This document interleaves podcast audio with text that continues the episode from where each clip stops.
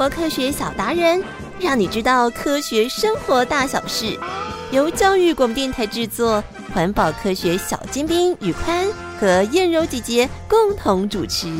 科学最棒！Hello，各位大朋友、小朋友好，我是燕柔姐姐。大家好，我是宇宽。宇宽，天文预测将会有一波数量多而且稳定的流星雨。你这个追星一族，没有想要追一下吗？当然有啊，我跟爸爸妈妈已经开始讨论。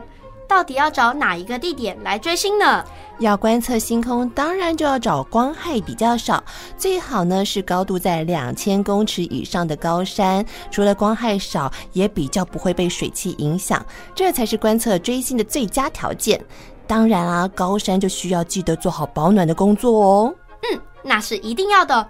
不过燕柔姐姐，我们老师说，流星是悬浮宇宙的尘埃。撞击到地球大气层，燃烧发光，所以我们地球还有一层大气层，就担任起保护我们的工作。哎，是啊，大气层可以说是我们地球的保护罩。可是大气层不就只是空气而已，真的有那么重要吗？当然喽，不信的话，我们就跟着杰克与魔豆一起去探索大气层吧。哎呀呀呀，又有状况啦！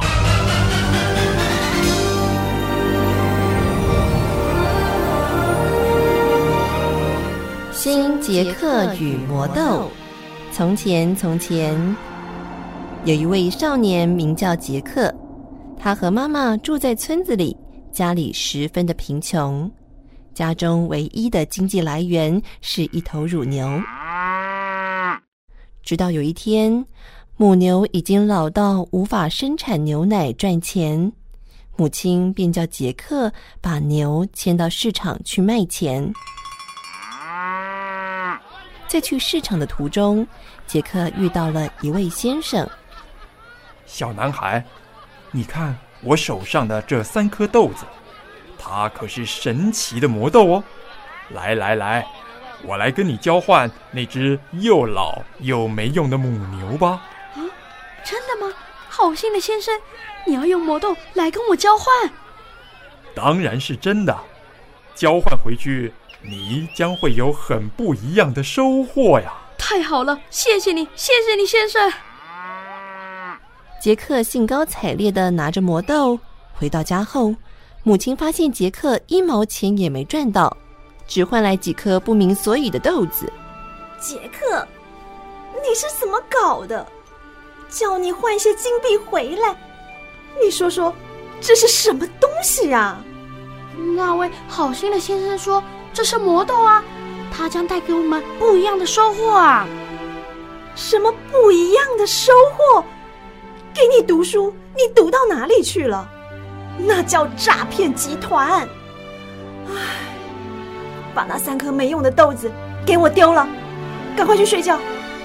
哦，是。魔豆啊，魔豆，希望你快快长大，带给我不一样的收获啊！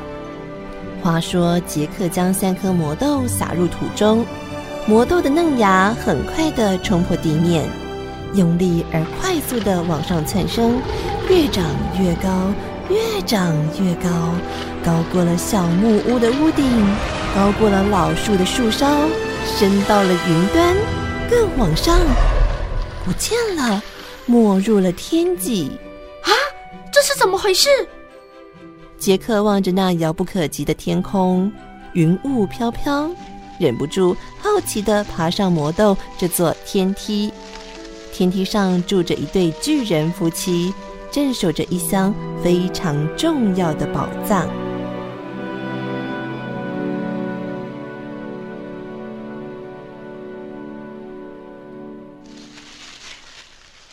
老公啊，外面好像有声音耶。是不是有小偷啊？小偷？不会吧！我们这里离地球表面已经有十六公里远，哪会有什么小偷长了翅膀飞上来不成？可是我就是听到声音啊！我们去外头瞧瞧吧。哎，好吧，好吧，那你小心啊！我们现在是在大气的对流层里。这里含有大气气体的百分之七十五，水汽和尘埃多，更有旺盛的气流，别被吹起的大风给吹走了呀！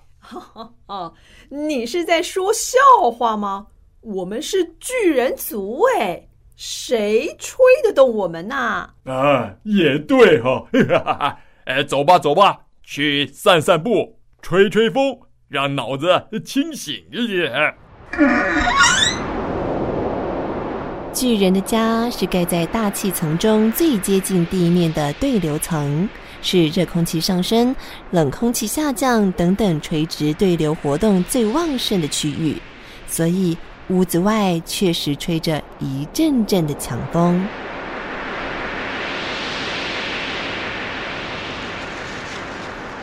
啊啊！爬得我好累啊！哎，老公，你看看那里怎么有个小人呢？啊，真的有小偷啊！你是谁？你是谁？我我是住在村子里的杰克。哦，杰克。哎，别害怕，我们是住在大气层里的巨人族。你怎么会来到这里啊？因为有位好心的先生，让我用我家的母牛换了三颗魔豆，说我会有意外的收获。这魔豆稀里呼噜的长得好快呀，就把我带到这里来了。意外的收获，老公啊。他说的会不会就是我们放在顶楼帮忙保管的那一箱啊？那那已经是好久好久以前的事了。在顶楼吗？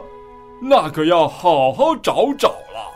所以真的有一箱宝藏啊？是啊，说是啊，给人类的宝藏呢。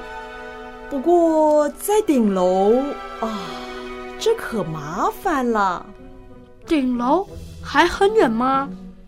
我们住的大气层里啊，有五层楼。我们现在在一楼，叫做对流层；二楼是平流层，再来是中气层、热气层和外气层。原来大气还分这么多层啊！嗯，而且啊。每一层的特色都不太一样，好吧？哎，那我们呢，就陪着你一层一层的介绍，到顶楼去拿宝藏吧。太好了，谢谢巨人太太。呃，还有巨人先生，谢谢你们。走吧，在这一层楼啊，要最小心了，有时候会刮风。有时候会下雨，哎，你看，前面那个区域正在下雪呢。大气中的水蒸气，其中有百分之八十都存在对流层中，所以呀，这一层是出现天气变化现象的主要区域哦。哇，好大的风啊！是啊。我们这里除了地域性的风之外，因为地球自转轴倾斜，太阳照射过来的热以及各地区受热的状况不均。看看，热带地区受热多，到了北极、南极的极地地区受热少，所以整个地球有大规模的气流活动，就在这一层产生，成为盛行风带。能够把热气和水汽从热带重新分配到温带或是极地地区。如果没有对流层帮忙重新分配各地的热气和水汽呀，许多地方可能会干燥缺水，赤道的温度将高出摄氏十四度，两极呀则降低摄氏二十五度。哎。哇，原来对流层好像一部天然的温湿调节器呀！哎，不知不觉就走到了平流层了。这里好像没什么风嘞。是啊，这里的大气对流活动少，所以很适合飞机航行哦。唉，但，是啊，也因为空气状态稳定，气流大多是水平方向。你看看那一片乌烟瘴气，就是前一阵子火山爆发喷出的火山灰，还有其他的污染物、核爆、辐射尘等等悬浮物啊。一旦进入我们二楼的平流层，经常会停留好几个月，甚至几年都无法消散呐。说到这，我就太生气了。你看看，我二楼破了个大洞，都是你们人类害的。哎呀，这明明啊，平流层含有能保护地球生物的臭氧层，如果大气中的臭氧含量减少百分之一。太阳照射到地表的紫外线就会增加百分之二，所以臭氧层变薄的话，将会严重影响所有的生物生存。南极冬天照不到阳光，氧气无法形成臭氧，臭氧层原本就比较薄，但是人类产生出的污染物，让南极的臭氧层变得更薄。科学家预估臭氧层要恢复原状，至少需要一百年呢。啊，真的对不起，以后我们会特别注意的。走吧，我们再往上走，到三楼的中气层喽。哎，这里的空气很稀薄，不过这些气体分子已经足以和太空飞来的尘埃和碎片产生摩擦而燃烧了。燃烧？那不会很危险吗？啊，不不不不，如果没有在大气里燃烧掉这些碎片啊，可能就会直接撞击到地球表面，地球上的生物就危险了。这些太空中飞来的尘埃碎块，在飞入你们地球时，和气体分子高速的摩擦而产生高热燃烧。呃，你们把它叫做一个很浪漫的名字，那个叫什么？哎，是流星，钻石恒久远，一颗永流传。啊，对对对对对，是流星。还有些少数体积比较大的碎块，还没烧完的时候就坠落地表。就叫做陨石。嘿，我们到了第四层的热气层喽。你看看，这一层啊，到处都是带电的粒子。哎，巨人先生，你看，那是我们人类的人造卫星哎。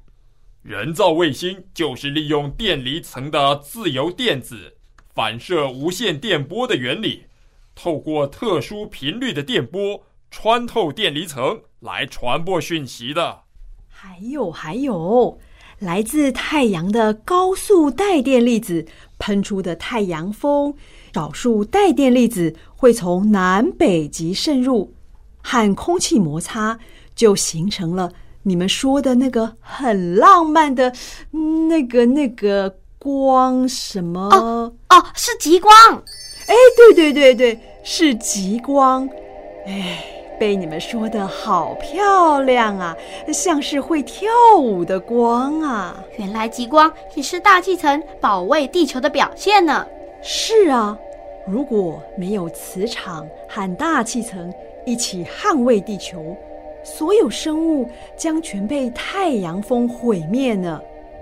哎哎，我们家的巨人先生呢？跑哪去了？我来了，我来了！哎，等这个小不点儿走到距离地表七百公里外的顶楼外气层，那可要多久啊？那里的气体分子间的距离越来越远，甚至脱离地球。它这么一丁点儿大，哎，别上去了。呃，宝盒我拿下来了。真的太谢谢巨人先生了。哇，这么久了，终于可以打开宝盒！哎呀，赶快来看看是什么东西。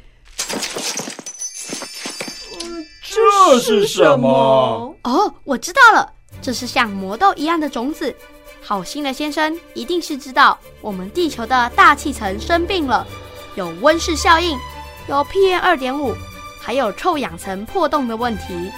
希望我们可以撒下这些植物的种子，长成大树，赶快帮我们的地球恢复健康。这真是我们最需要的宝藏啊！谢谢巨人先生、巨人太太，我要赶回地球种树喽！啊啊，好，好，好！哎，路上小心啊！把那些破洞补好，免得我又被巨人太太念半天了。好的，没问题。大气层真的非常重要，因为它除了提供生物呼吸的氧气之外，还具有抵挡紫外线、帮助保温、避免陨石撞击等等的功能。如果没有大气层的存在，地球上的生物将难以生存，变成一个荒凉死寂的世界。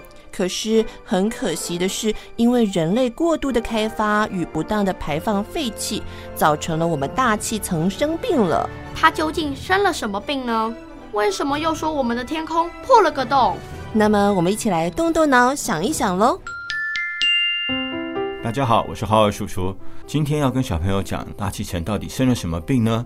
最近都知道台湾所谓的雾霾很严重，其实雾霾就是大气层生的一种病。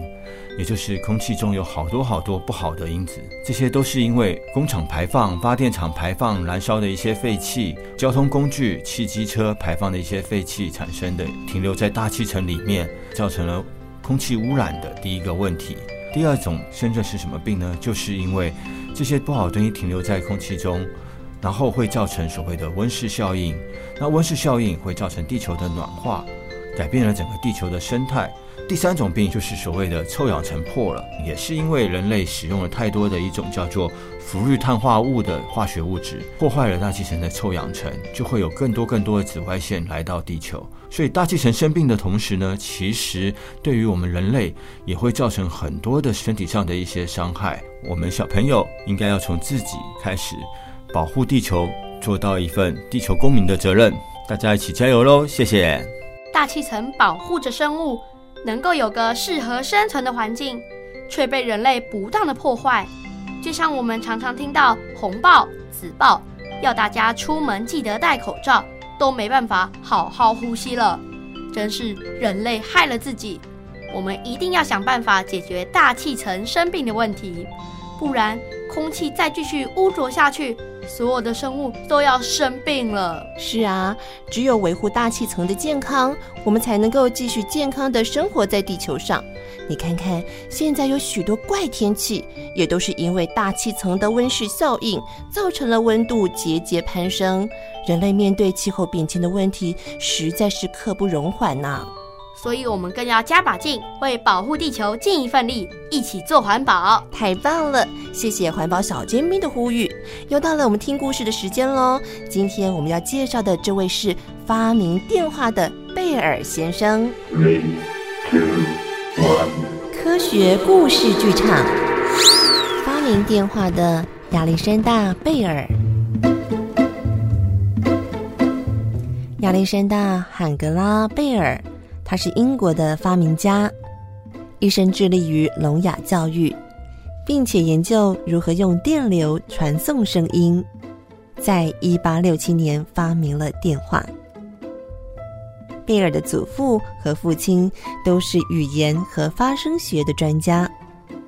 贝尔小时候就跟着父亲学习，并且为聋哑者示范解读父亲发明的可视语言。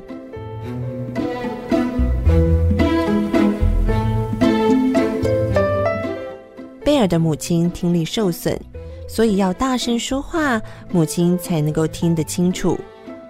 但是贝尔不喜欢这样，而是把嘴贴近母亲的前额，低声的跟母亲说话。声音由额头传至头颅内，靠着声音的震动，就可以让母亲听到了。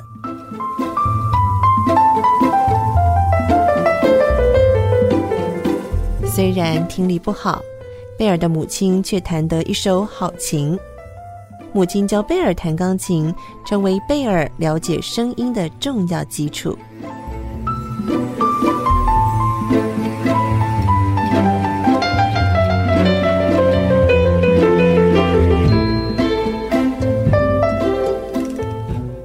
长大后的贝尔也和父亲一样教导有语言障碍的人说话。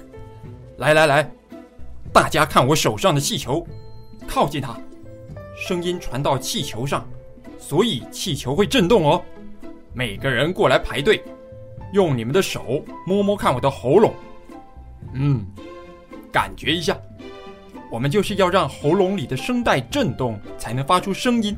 来来来，大家练习看看。贝尔教得很好，二十四岁就当上了波士顿大学的声音生理学教授。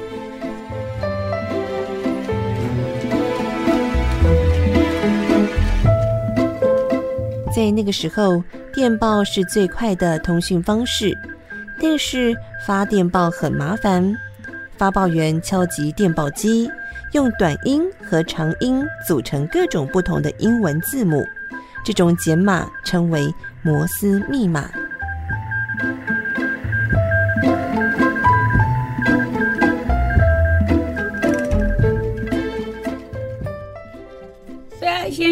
有你的电报。好的，麻烦你。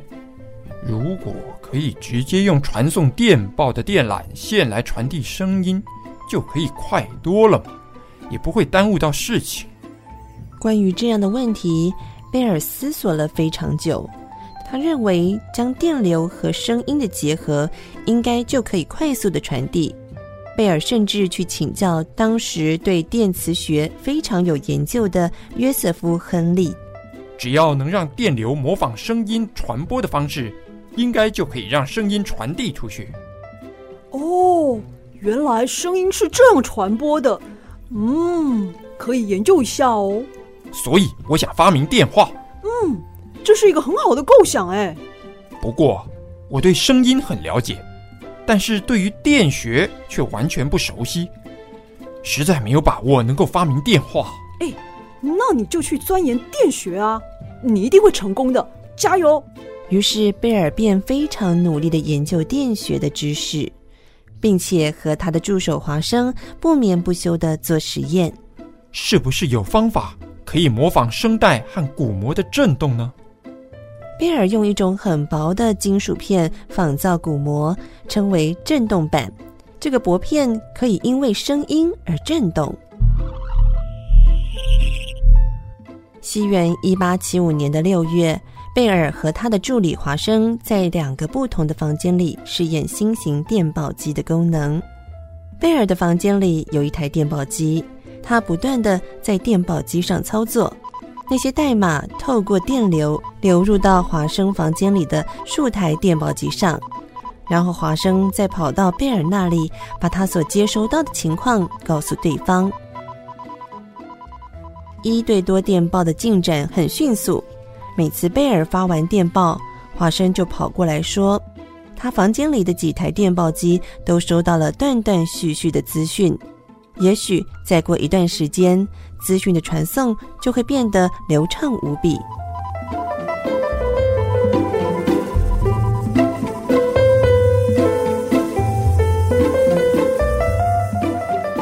正当贝尔向自己预定的目标前进时，一个意外却发生了。有一天，华生在等着贝尔发电报，突然之间，他发现一块磁铁粘在一台电报机的弹簧上。华生毫不犹豫地把磁铁拉开。就在这个时候，他那台电报机上的弹簧发生了震动。几乎在同一时间，贝尔房间里的电报机上弹簧也莫名其妙地震动了一下，还伴随着杂音的发生。贝尔迅速留意到这一点，立刻把华生叫过来，笑着问对方：“哎，华生，你刚才做了什么？”“嗯，我我什么都没做啊。”“哎，怎么了吗？”“你再仔细想想，有没有碰到或是动到哪里了？”“哦，嗯，除了刚才碰了一下电报机的弹簧，我其他都没做。”“哎，莫非是电流把声音带过来的？”那如果我在一块小铁片的后面放上一块电磁铁，然后对着铁片说话，让它产生震动，铁片一定会在电磁铁中产生电流，如果在远方也有着相同的装置的话，那电流是不是就可以把声音传递过去呢？贝尔先生，你在想什么呀？哈哈，华生，我想我们的任务快要完成喽。此后，贝尔和华生就致力于电话的研究。尽管贝尔信誓旦旦地称电话能够代替电报，但是华生一直是半信半疑。这个波动传到受话器，在经过和送话器相反的过程，就能够听到声音。终于完成了，我们来试试看。好，那我把它拿到另外一个房间。有一次，贝尔不小心碰翻了桌上的一瓶硫酸，有一滴酸液溅到了他的手上，痛得他大声喊叫：“啊，好痛啊！”华生，过来帮我一下。哎，哎，这是什么声音啊？贝尔先生从电话传来的，我们成功了。有那么一瞬间，远在另外一个房间的华生简直不敢相信自己的耳朵。因为他确实听到了贝尔的声音，听了几秒之后，华生飞快地赶到贝尔的房间，向对方讲述了这个好消息。贝尔先生，贝尔先生，刚才是你在叫我吗？是啊，快来帮我！我从说话器听到你叫我的声音，喂，我们成功了！太好了，终于成功了！人们为了感谢贝尔先生发明电话，给世界带来便利，因此就以贝尔的名字制定了噪音强度感觉的比较单位，就叫做分贝。哦，原来这就是纪念贝尔先生的。电话演变快速的发展，现在几乎每个人都人手一机，让我们的生活形态不断的改变。科技发展和环保工作一定要达到平衡，才是对人类最有意义的贡献。所以啊。在我们享受文明的同时，也不能过度使用，造成不该有的浪费。最好是像故事中的杰克一样，开始为我们的环境绿化。哇，那就先谢谢我们的环保小尖兵喽。那么大朋友、小朋友，我是燕柔姐姐，我是宇宽，我们下次再见喽，拜拜。